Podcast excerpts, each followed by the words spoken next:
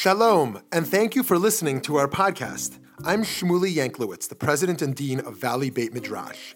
At VBM, we strive to bring you only the highest quality of Jewish learning, bringing cutting edge ideas and innovative and pluralistic Jewish programming to the Jewish community that craves substance and insight is our passion, but we cannot do it alone. To support our endeavors, please consider making a tax deductible contribution to our organization. By doing so, you will be supporting meaningful Jewish educational content, funding the next generation of leaders, as well as furthering Jewish wisdom to people all over the country and the world. Please visit www.valleybeitmidrash.org. Thank you so much and enjoy the program. So, today we are going to talk about prayer. Actually, a subject that some of us have a lot of uh, difficulty uh, relating to. And I'd love to hear your thoughts about it. We'll learn a little bit and then we'll talk and then we'll learn a little more. and many of us who go to shul, you know, we go, we sort of, we don't really connect to all the words, but we sort of, okay, should we say them? Shouldn't we say them? We know they must say more than just that. There's times that we say, okay, that's it, I can't go to shul anymore. I have such deep religious needs, but, and I should quote my father, Zichron Livracha, used to say, one of the real problems now is that they've translated the Siddur into English. And so people actually know what they're saying, and oh, this is not good. So, what you know, do we have to mean the words that we pray? What does it mean when they don't aren't meaningful to us anymore? Where is our voice? How do we, you know, there's many, many siddurim now. Every, you know, I, I, there's just lots of siddurim all over, but and people are trying to create new siddurim. Is that the answer, or is that an answer? And um, I've been involved in uh, in starting a shul. And I come from traditional Judaism where we didn't change anything in the Siddur. That was not even a, that was not even a, anything. And as, a, as someone who teaches um, feminism and gender studies, you know, when we do some kind of analysis, it's sort of like we don't really hear ourselves in the Siddur here. There's a lot of male associations. There's a lot of male, you know, God is the king, God is the. What does that mean? I mean, if the God is the king, then who's the God that I'm always praying to? And if it's the fathers, you know, Abraham, Isaac, and Jacob, then, well, that's nice. I mean, I have nothing against fathers at all, God forbid. But where is the where are our models? Where are my models? Do they have to be there for it to be meaningful to me or not? And what do I do in, in that situation? Now, what I would like to do this morning is to introduce the idea that we're not new in asking that question. Very often, I have found that and it's been helpful for me, not necessarily the solution, but it's been helpful when I teach or when I think about things and to say, did anybody else ask this question before me? And how did they relate to this question? Or am I an inheritor of a tradition that just, you know, was everybody was, you know, walking in like, you know, just this kind of like soldiers and nobody changed. Everybody said, Amen, Amen, Amen. And that was it. And today, in postmodernism and we're asked about meaning and multiple identities, did we make up this question? Well, it doesn't mean anything. So, what I do want to show today or to share with you more today is that this question was a question that affected the rabbis who made up prayer, who wrote the textbooks. This question of meaning and what do we do is something that uh, touched them. They wrote about it a lot. And I'm, i brought two different examples because I wanted to bring something of the rabbis from the Talmud and then something from a medi- medieval philosopher, Maimonides, who somehow touched on it in another way as well. So I would like us to read these together and, um, and then we'll wait, we'll do for questions. Are you all with me? Just we're starting. Okay, great. Now I would rather somebody else. Shmuly, will you read or um, why are the men? Um, Lama nikaru shman anshe knesset hagdola? Why were they called the men of the great assembly? Oh, I'm sorry. Six, you know, on 69b3. Turn the page over. okay. Yeah, and then where? where oh, oh, I'm sorry. Okay. Lama, why were they why were they called the men of the great assembly? We're going to start it, and that that will be what we're going to learn. So it was called the um, like the Supreme Court, let's say, of the. It's on 69. Do you see it? It's on the right. Okay. So, uh, The, the okay. question is, why were they called? They were called me, the men of the great assembly, Anshe Knesset Hagdolah. And the question is, why were they called great? What was great about them? What was great about them? That's a, I think that's a pretty, you know, it's already you see how the rabbis had total chutzpah, right? There was no such thing. Go, there someone came before me, and we just go amen. Men of the great assembly, they're asking, what was so great about them? Like that's sort of like an instinctive question. Somebody calls himself, I'm, I'm a member of the great, great. Who are you? What are you? Why was it called great? Now let's listen to how this story develops. Okay. Lama Nikra Shema. You want to do Hebrew too? The English is fine. I think Oh, we can. Uh, are you all okay if we just go straight to the English? Okay. Uh, why were they called the men of the great assembly? Because they restored the crown of God's glory to its original luster. How so? Originally, Moses came and said, The great, powerful, and awesome God. Okay, and that's something that we daven often. Ha'el Hagadol Hagibor Vanora. This was a prayer that Moses came up with, and it's and it, I mean it was Moses who said those words, and so therefore it's associated with the prophet Moses. Okay. Then came Jeremiah and said, Behold, strangers are croaking in his sanctuary. Where are the displays of his awesomeness? He therefore did not mention awesome in his prayer. Then came Daniel and said, Behold, strangers are enslaving his children, the Jewish nation. I want to be closer to the mic. These 70 years of the Babylonian exile, right? Where are the displays of his power? Keep going. Yeah. He therefore did not say powerful in his prayer.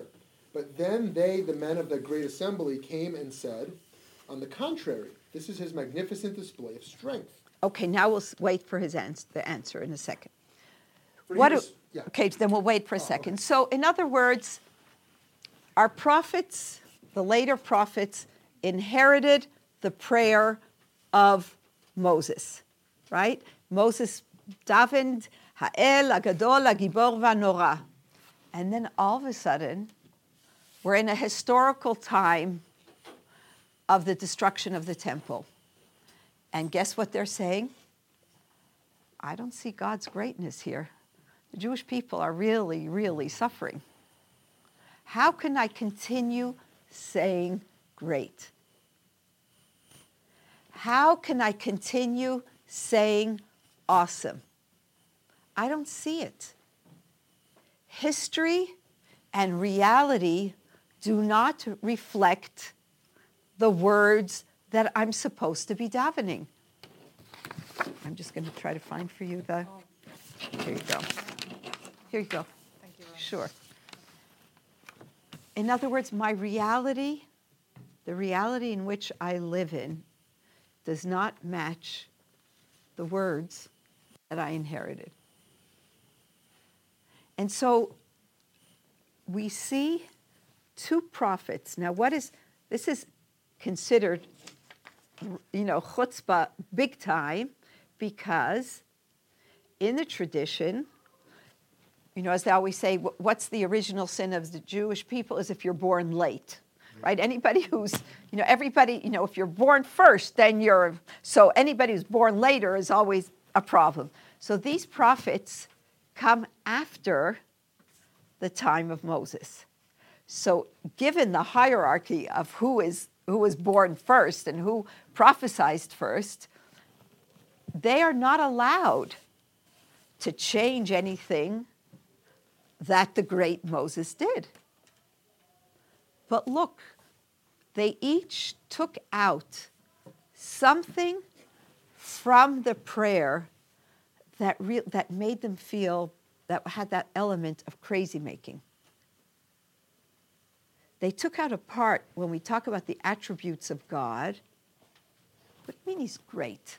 Look what's happening to the Jewish people now. There's total destruction. The temple where he was supposed to reside in is in, uh, is in total, the, the people are enslaved. And, you, and we're supposed to daven in the, we're supposed to say, Ha'el Gadol Gibor Vanora. Hi, welcome here. Sure. So that's the, that is at first the description.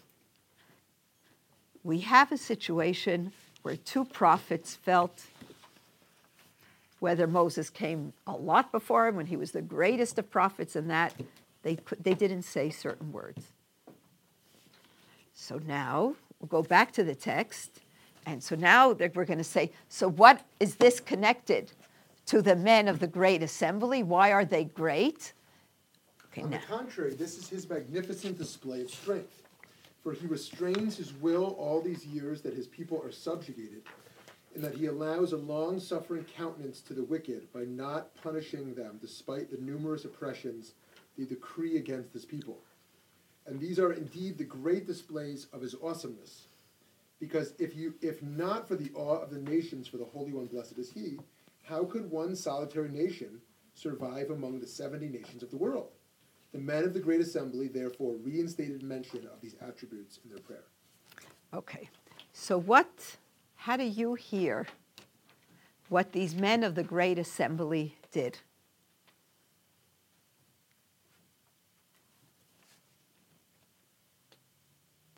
They went retro. They took it back to what it was. But what did they do when they took it back? Justified it. In what way? Well, they're saying, okay, God's like hanging out doing his thing, and um, it's all good. It's still Ha'el Hagadol Hagibor Okay. It's hard to accept that he, he's showing a long-suffering countenance to evil. And you can say that about the Holocaust too, and about six other It doesn't feel right. But let's first try to get what they're saying, and then we'll, we'll, we will critique them because it doesn't. You want to like go. so, what what did they do? What was their project? And according to why were they called great? So, what they did is they reinstituted the traditional words of prayer. And by doing so, but what else did they do? They didn't just say, they didn't just go, what chutzpah, we're bringing it back in, that's it. They tried to explain it. And what are they trying to explain? I mean, there's another, okay. The, the historical view, looking at the long view, and the resolution hasn't come yet. Okay. Okay, what else? Anybody else want to think about that? Yeah? They're also kind of seeing the, the positive side that the, ki- we've survived, so it's awesome, Uh-huh. despite all these terrible things. Uh-huh. Okay. Is it, anybody else want to try? They've kind of remade their theology. They've kind of reconstructed the role of God in the world. Yeah. They reconstruct and it, and so what first what they're doing is they're giving old things new meanings. I think that's one of the things that you know, let's keep the structure and let's give it new meanings. Now, it's sort of this is an extreme case because it's really hard to look that he's great. Why is he so great? Because he didn't interfere. That's it's really they're pushing it to that almost impossible impossible place. It's this kind of thing, right? Like what do you mean he's great? He's great because he's because he's not doing anything? But this is how they interpret it. In other words, what they're saying is we are reinstituting the traditional words, but we know that we have to give them new meaning. We cannot no, we can no longer just say oh, great and as if we all know what that means. You know, usually there's not that many meanings, and it's very rare to see that great is almost the opposite of great. But they give it new meaning, and they decided they restored this great, the crown of Moses. In other words, they restored traditional prayer by saying that the words that we are saying can have multiple meanings. Okay? Isn't it kind of like the elephant in the room, that this whole thing was prophesied in the Song of Moses at the end of the Torah? And therefore, why is it just, ex- I Um, because, I mean, in a way, we were told to expect this from the get-go, and now it's happening, so why is this shaking our foundation? I think that it, what, but what the prophets were saying is that it is shaking our foundation because we don't see the greatness of God. And they're actually saying, I mean, they're really calling it to the base, the very, you know, the very nature of the rea- of reality, and that is that they're saying, we don't see it, so we can't say it. And but yet Moses, but okay, I'm sorry. No, no, no, I was gonna say, we're attached to these words, Okay. and it's finding a new reality for that attachment. And how do we keep that foundation alive Mm-hmm. and making it real for us? Yeah, yeah. And that's a lot, you know, and that is, that happens all the time, you know, in, in modernity when we're saying, okay, do we, when we say the Lord is our king, what does our king mean? What does kingship mean? Now, I wrote a whole chapter on that. If any of you are interested, I'll send you the chapter. Just write, write it to me. And I would say it was one of my last chances on holding on to the traditional Siddur. I tried. I do have to say, you got to give me credit. I really worked hard. And it's actually sometimes can even sound intelligent. And I'm going to tell it to you now on five minutes, and then you could decide if you agree or you don't agree. Okay? What I tried to say when I was holding on to really to not changing the words as like like that I was holding on, I started to take my secular education seriously. You know, Marx and Feuerbach, who when they speak about God, what they say, who is God? Do any of you, or it doesn't matter. Uh, We create God in our image. Now, what does that mean? I was trying to think. And that is that when we say the Lord is king, we understand kingship by how? By what we think kingships are, and then we project it onto God. So when we talk about the male power, we immediately assume women don't belong. But we all know from feminist theory that whenever, like my work, my first work is on maternal, the maternal voice, etc. Maternal voice is not just mummies; it's mummies and abbas and fathers. So the idea is that how do, when we use the term king, do we assume that the majority of the people in this room who are women do not have a place and cannot find any bit of them in that in that term? So that really what i thought keeping the term kingship and a part of me still gets convinced sometimes but i fight with myself in that and i'm just sharing because i'm trying to be honest and not stoching you with any anything like that is that it's too easy i said just to add kings and queens. We could do that. It's not such a big deal, but we could do that. But then what we're doing is we are keeping gender relations the way they are now. But if we want to change what kingship means, we have to first do our homework here so that when we see fathers, mother, uh, the maternal voice, the paternal voice, kings, we don't assume immediately that women the care voice, if you want to use the care versus the justice, have no place in that. So that if we're creating God in our image, if we're creating God in the image of what we understand kings, and we right away say they're discussing, they're, they're patriarchal, they don't listen to other voices, we don't have a place, that's because we're mirroring something that is a society that really um, has not been redeemed yet. But when we use the word king, and actually many of us have shifted what are gender relationships? What does it mean? So when we use the word king, we don't immediately think that we are no longer represented. I say it's a pretty good attempt. If it makes sense, take it. I go back and forth. I'm telling you the truth. I go back and forth on that.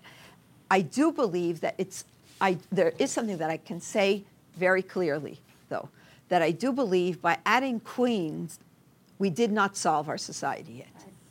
That's what I, I believe that too many times uh, other movements, and I'm not, you know, whatever they are, reform, conservative, whatever parts of, or other places, even in the big world, not just in the Jewish world, think that if you just add these other words, we've cre- changed society. And that is too easy, and I don't buy it because they, we didn't. Now, we, we could say it's the condition to change society that we have to change our language. And that could very well be as well. But I do know, as someone who studied gender studies many years and who's you know, gone between orthodoxy and then the academy and different attempts, try to stay with both, sometimes more successfully, sometimes less successful, that our communities are not healed by adding words. And the real work, and the real work of what feminism means, and that is that feminism is about the invisibility of women, then it's really about invisibility, period. So that when we just have women, we hear that we have certain voices, but we have not changed the structures of our community about the whole notion of invisibility, we haven't done it yet. I'm not saying you should keep the words, but I'm just saying that there, that part I knew about too much. I worked too much out in the field in all kinds of ways in places when they added something, and then they, everybody felt so amazing. Say, excuse me, it's not that amazing. Now you had something to say. I'm sorry. So over time, we, we tried out other words, right? Sovereign and the one, all these other. Is that taking root? Uh, is, is it, is it giving us a different concept instead of always being a masculine feminine? That's exactly my question. So we changed it to the sovereign. Mm-hmm. In what ways have the communities who used the word the sovereign changed the relationship to invisibility in their communities? Some we can say they did, and some we can say they didn't. It's not. It does. It certainly, if you did it, it doesn't mean that you would not change, but it could be that it's the first. You know, it's the first attempt, but I don't know. Uh, and honestly, that is our question. I think that's our question about prayer and about religious life. So we spent this time changing the words. It could be that it's the necessary condition, but it's not enough. It could be. It could be that it was an easy way out. I don't think it, I don't think people did it because it was easy. I don't think that was why they added. I think there was a really a sense we can't say these words. Let's really try to think and come up with words that are more meaningful, that, that do something for us. But I, I honestly am asking that question. We changed to the sovereign.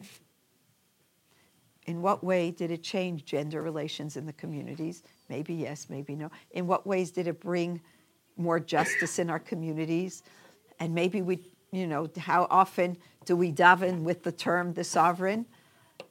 Maybe we have, lots of people have to use that word. It's just, it's a question that I'm asking. Yes. I get real frustrated because language is so limiting, right? And when we're talking about um, the God who created everything by saying things, but our language is very limited when it comes to, to talking uh, to and about God. And I think you have to really get find your own personal connection. I can use melech, and I don't. I have no gender issues because I know God is beyond gender. Right. So, but, But when God is beyond gender, but it still is the language of malehood, so then, it- you know, it's that both It's sides. the It- tradition that you Yeah, know. and it's it's- the prayer book. And uh, Right. it is. But we do see here already an example of prophets. You know, they're pretty high up there in the, in whatever we want to say in that hierarchy of this. And they really, they couldn't. They literally couldn't. And again, what I, what I love so much about when I study Talmud is that they don't try to hide it. It's there. It's not something I have to say, oh, really? Am I the first one who took out a, the prophets? Just said, listen, guys, this historical social reality is really not amazing. I cannot pray to God and also call him great. I can do other things, but the great and the awesome one, it just is not working for me. And so comes the men of the great assembly. And what the idea of the Talmud here is saying they are great because they were able to keep with traditional terms and imbue them with new meaning. And according to the Gemara then and the Talmud, that is why they were great. So it, at first, we, it seems like that the Talmud is sort of, sort of leaning towards the idea we shouldn't change, and let's try to recreate meaning from traditional words. But then they're still left with a question. Shmuly, can you finish? Yeah. Now, now the rabbis. Yep. Now the rabbis, Jeremiah and Daniel, each of whom omitted one of the attributes stated by Moses in his prayer, how did they act thus and abolish the institution that Moses instituted? So you know, so now they say, okay, the Anshe Knesset HaGdolah are, you know, the Gdolah, they're great because they brought in new meaning. But we're still left with the question, how did those prophets have the chutzpah to, to take away the great prophet's prayer. I mean, it, according to every, you're not allowed to do that. So what is they? So we're still left with that uncomfortable feeling.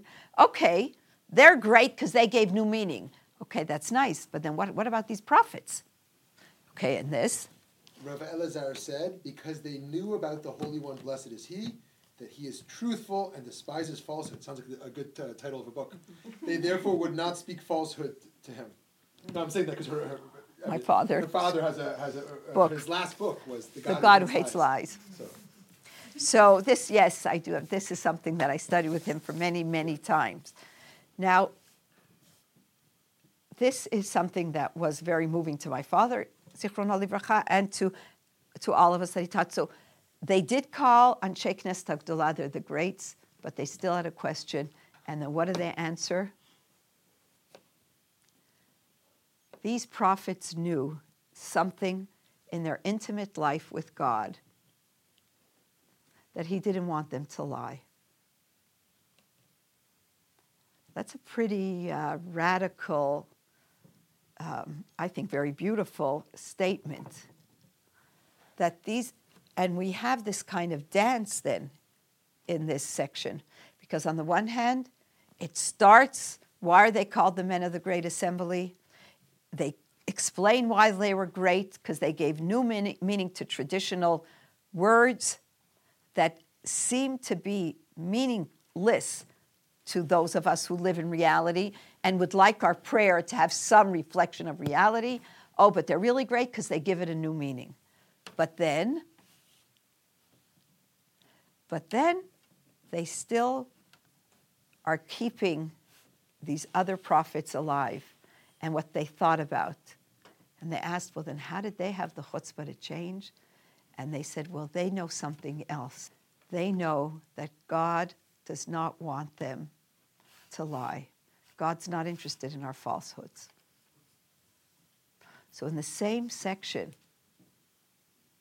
where we have that the, they are great because they were able to keep traditional Judaism alive by giving it new meaning, in that same section we have that other voice that says, God doesn't want our lies. This is what I mean sometimes when I use the term, how do we listen to our tradition in stereo? That the, and it's not that only that the, I'm not saying that the tradition speaks in multiple voices equal multiple voices, less equal. I don't know what's louder and what's softer. I don't know. What I like to teach standing at Sinai is that there's a lot of these voices coming out, and we're going to have to, you know, work with the volume. Which ones for us we want to, in turn, are louder for us and make sense for uh, for us.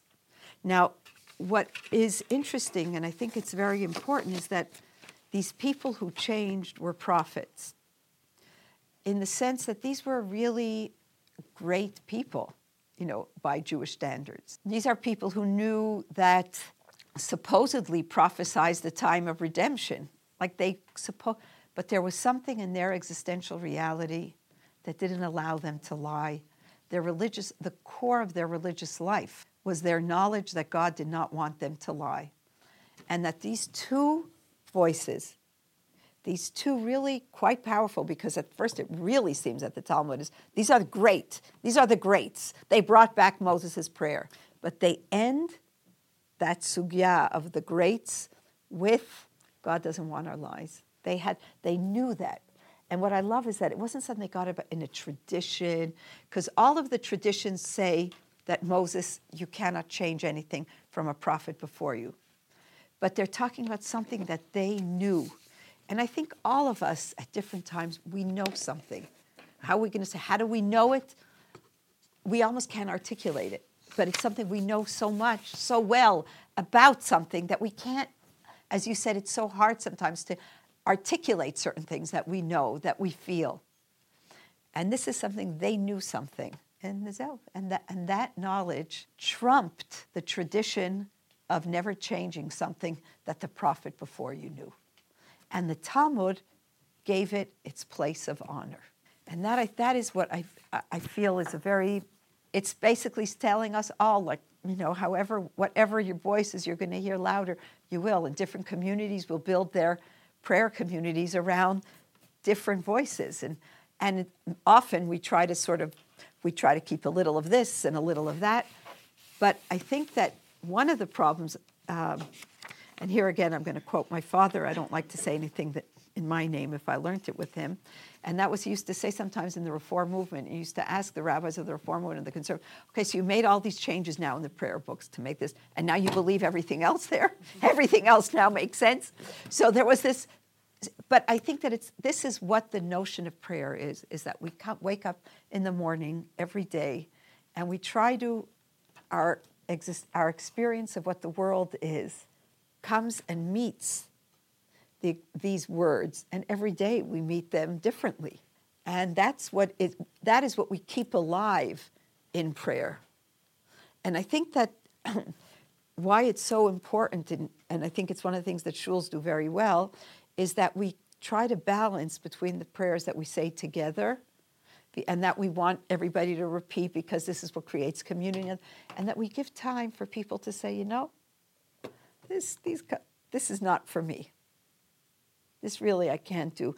And I think keeping that alive, that idea that we speak in a community in a public voice, but we have to allow those times that we're very quiet and for someone to struggle and find these other words or these other, or take away the words that they need to take away.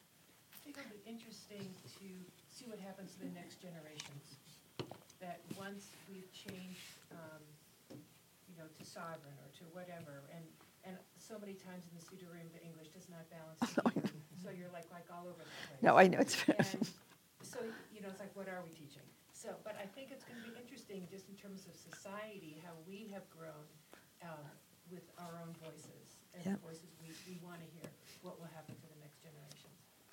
and they're going to say, well, this doesn't make sense, and this does, and you know, and it's a constant conversation. But I think then what part of then of teaching about prayer is not only then to teach which words, you know, you know, th- this change to that, but how can we stay honest as we come to our religious communities? Is there place for me who certain things don't make sense? And I think this text is pushing us to say, these you you have a place. You have to have a place. That you don't all have to have listen to the same religious music. Because there's different things are going to touch different things. And some people, and even there, one couldn't say awesome, one couldn't say great. I mean, it's also this, for them, this word just, that's it. I can't. And so it's like, you know, there's going to be, and how do we do that? How do we create religious community around these kinds of differences? And do we all have to say the same all the time? These are very interesting and serious. Um, and it would bring me also then to the one of the few halachot, the laws about building a synagogue. There are very few laws about what needs to be and not needs to be in the synagogue. But one of them that is, and I find it very beautiful, is that um, we have to build a synagogue. There has to be a window, and that's that to me is that there, the outside has to be able to inside, and the person inside has to be able has to be able to see, has to be able to bring that place of him. That it's not like, you know, we're in this hermetically closed place and we carry on with our tradition and then we hop outside and we do whatever we need to do. But that whatever is happening outside has to have some reflection on what is going on in our shuls. Hi, this is Shmuly Yanklowitz. I hope you've been enjoying and learning something new from this podcast. I certainly am. If you have a moment, please consider making a contribution at www.valleybeitmidrash.org. Thank you so much, and now back to the learning. But it also is about the relationship to converts in Jewish tradition, and it's about as well the um, the relationship to prayer and can I say what I don't believe in and what are the parts that they, this person doesn't believe in. So this is a letter that the Rambam is Maimonides is answering to a convert. This convert is very well known in other places. You could, um, and he is a he is the chazit. He he is the cantor. He leads the community in prayer, and he asks the Rambam certain things about his prayer experience. So let's hear what it is that he asked and what is the Rambam answering and what do we think then about it? Who's, who can begin to read? Can you read? Yeah. This is Moses, the son of Rabbi Maimon, one of the exiles from Jerusalem who lived in Spain. I received the question of the master Obadiah, the wise and learned proselyte. May the Lord reward him for his work. May a perfect recompense be bestowed upon him by the Lord of Israel, under whose wings he sought shelter. You ask me if you too are allowed to say in the blessings and prayers you offer alone or in the congregation, Our God and God of our fathers, you who have sanctified us through your commandments, you who have separated us, you who have chosen us, you who have inherited us, you who have brought us out of the land of Egypt, you who have worked miracles to our fathers, to our fathers, and more of this kind. Okay, what is what is what are the what is common in all these questions and all these in all these verses? Well, it's identifying these things that God has done. But has done to, done to whom? Jewish people To through us. history. To the Jewish people, to our. So can I? Who is I? Me, the person who is converting. Mm-hmm. Can I say the Lord of our fathers when? When it doesn't match my reality. I'm having a problem saying these terms because our fathers, there were other ones. What do I do? Do I say these prayers or don't I? So, the first thing that I would like us to note again is that these are you are any of you also like dying of the heat here is it just me? What? Or am I just getting in that? Am I the only one? Just I just was wondering if I'm the. Once we all get talking, it gets a little. I beg your pardon? Okay. So, um, what is very important for me, or when I learned this, is again, how do, the, where is the place of our questions? Maimonides is responding to a question, which means, do I say, can I say, I don't feel like I belong? In fact, my parents are not somebody else's parents. I, I like that even more, and this is for maybe another time when I come back, And that is because for me, who worked with different people who converted, what was very important for me always was that your parents are your parents. You must bring your parents with you wherever you are. And it's not that, okay, my parents aren't Jewish, so therefore they're not my parents. And there's some halachot that seem to push in that direction. I always found them obscene, and I'm always happy when I can find that other people also share this with me. What is that? And I do want to say, like in our shul, I there are different people who convert, and in Jewish tradition, in some shuls or in some traditions, that you don't, you when you go have an aliyah, you don't say that you're bat Fredrika, but you're only you're bat Sarah or bat Abraham. In our shul, I did not allow that. As soon as say that, Well, it's besides the fact that everybody knows, but in, in the shuls, because it's Avram, it's not so much, but Avram and Sarah, it's pretty much. But besides that, and you're not allowed to remind some, but besides that, there was it was a positive value. Your mother, Frederica, is the reason you're here. So your mother, Fredrika, is coming up and having an aliyah with you, not just Sarah. She is there because you are who you are by being her daughter. And so that whole erasure of where we come from, I never liked that at all. But what I found compelling then in the Rambam is that that this person's experience of the words our fathers, he doesn't feel it. Now he may not feel it because the people in the, in his community were disgusting and said you you are not one of us. It could have been in response to a crappy way of relating to converts. It could be, but it also could be a sense of okay, what is this? Somebody is feeling that he is not, he does not share the same history as another person. And in fact, he didn't. Now, how do I in prayer say it? Now, what's very interesting is that it's saying if I don't relate to something, I have to ask about it. It's being that really being very strict in the meaning of those words. Our fathers, I don't feel it you've asked about all those sections that a person is not feeling that he belongs.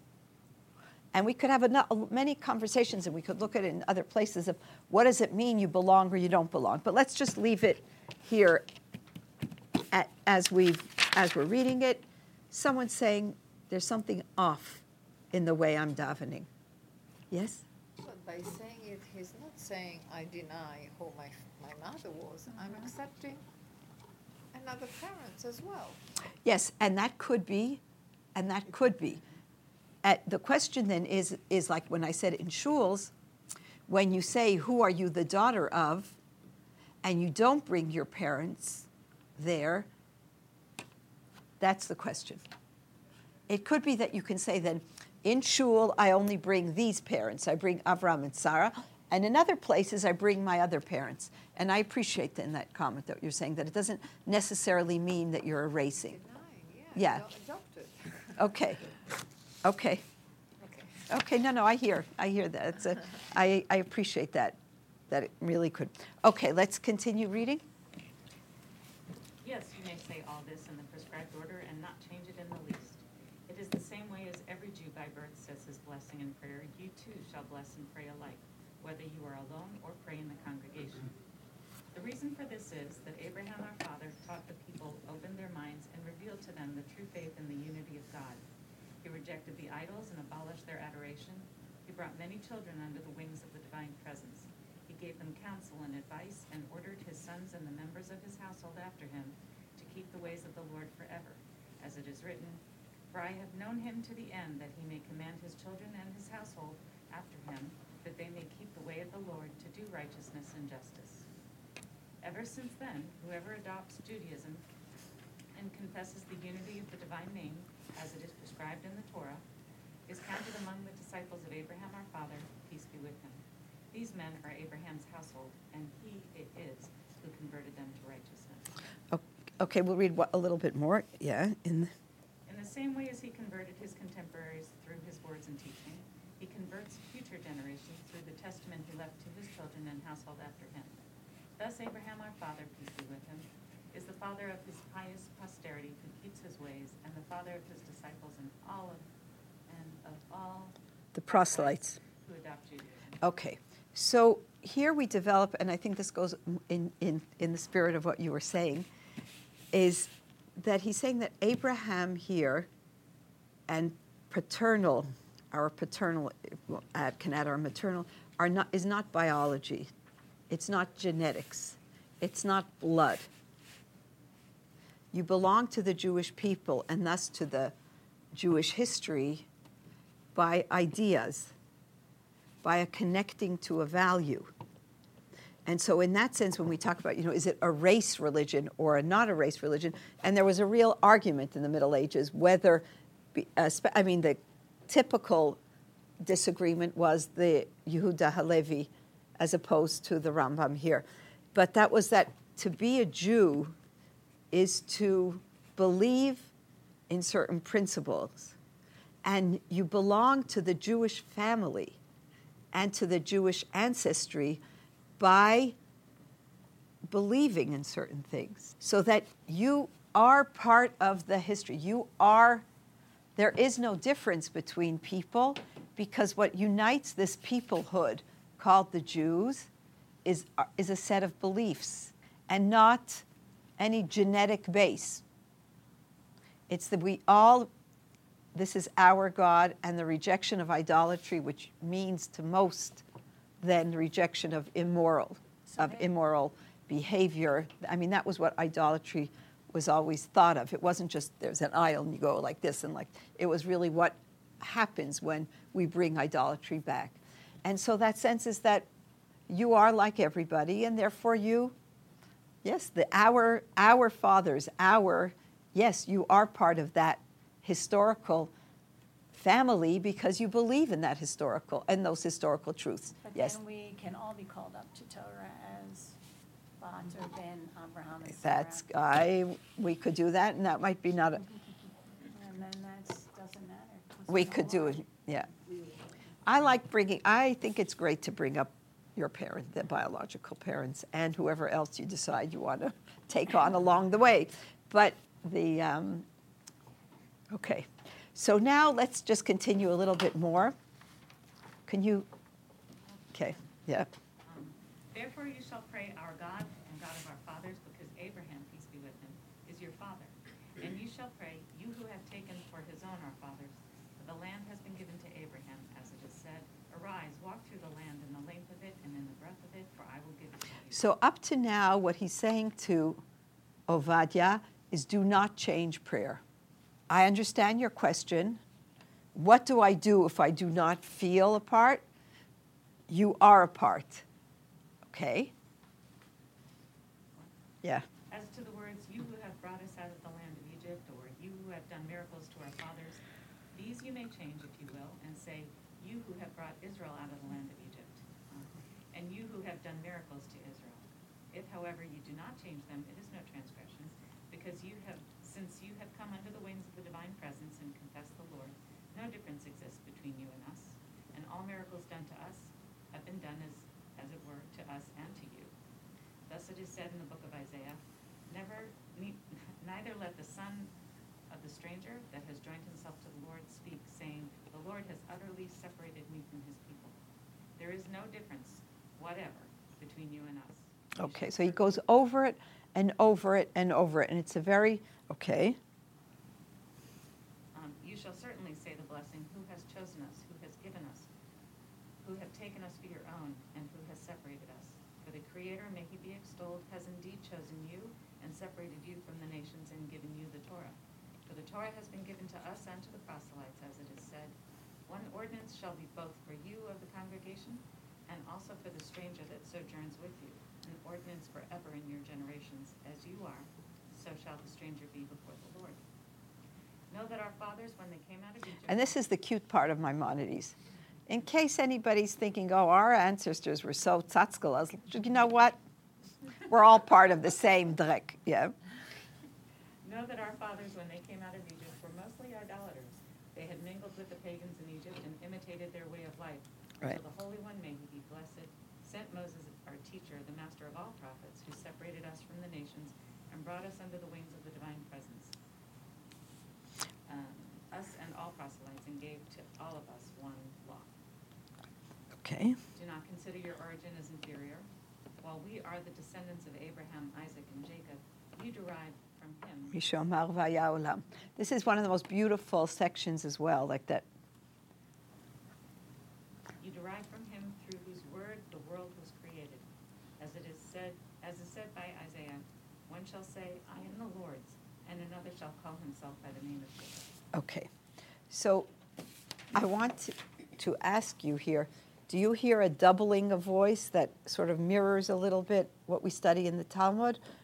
Is there, is it different? In what way is it different? I would like to put it out there. Beginnings there. That's, that's kind of a given, right? Um, But I see from Maimonides this great support. Um, And, and my also reading of it is that leading a congregation is different than being an individual. And this is where, um, you know, he really struggles with this. He's not saying as an individual, I'm having this problem. Um, as an individual within the context of a congregation, I'm having this problem. So, Mm-hmm. Okay. Okay. Anybody else? Hi. Would anybody else like to? I'm. No, I'm saying, in what way, how do you hear Maimonides as being similar or not similar to what we learned in the Talmud on the other side, in terms of is there, are there two different voices in Maimonides? Is it one? Is there room for subjective experience? Do we, does he say, since you're all Jews, there isn't room for subjective experience? I think you were saying like, in the Talmud, you could say it either way. If, if you feel more honest saying it one way or another, but ultimately, your place is established and you're accepted. Okay. Okay, so I, I would like to just go over it in, in what we saw in Maimonides is somebody's asking a question. And it was an important enough question that the Rambam, that Maimonides felt he needs to write a letter for every to read it. It wasn't just that, it wasn't a little like it wasn't that dyad, that it was really, and you could see in his answer that he was using this example to say something that he believed in.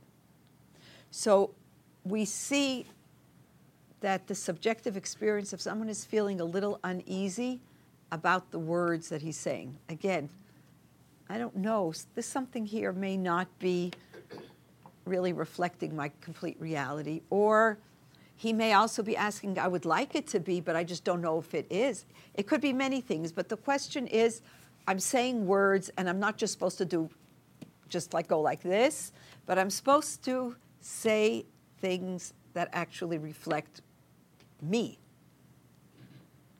Okay. So the Rambam answers at the beginning basically, and he goes back and forth by saying, You are equal to everybody else, and goes back and forth telling him that.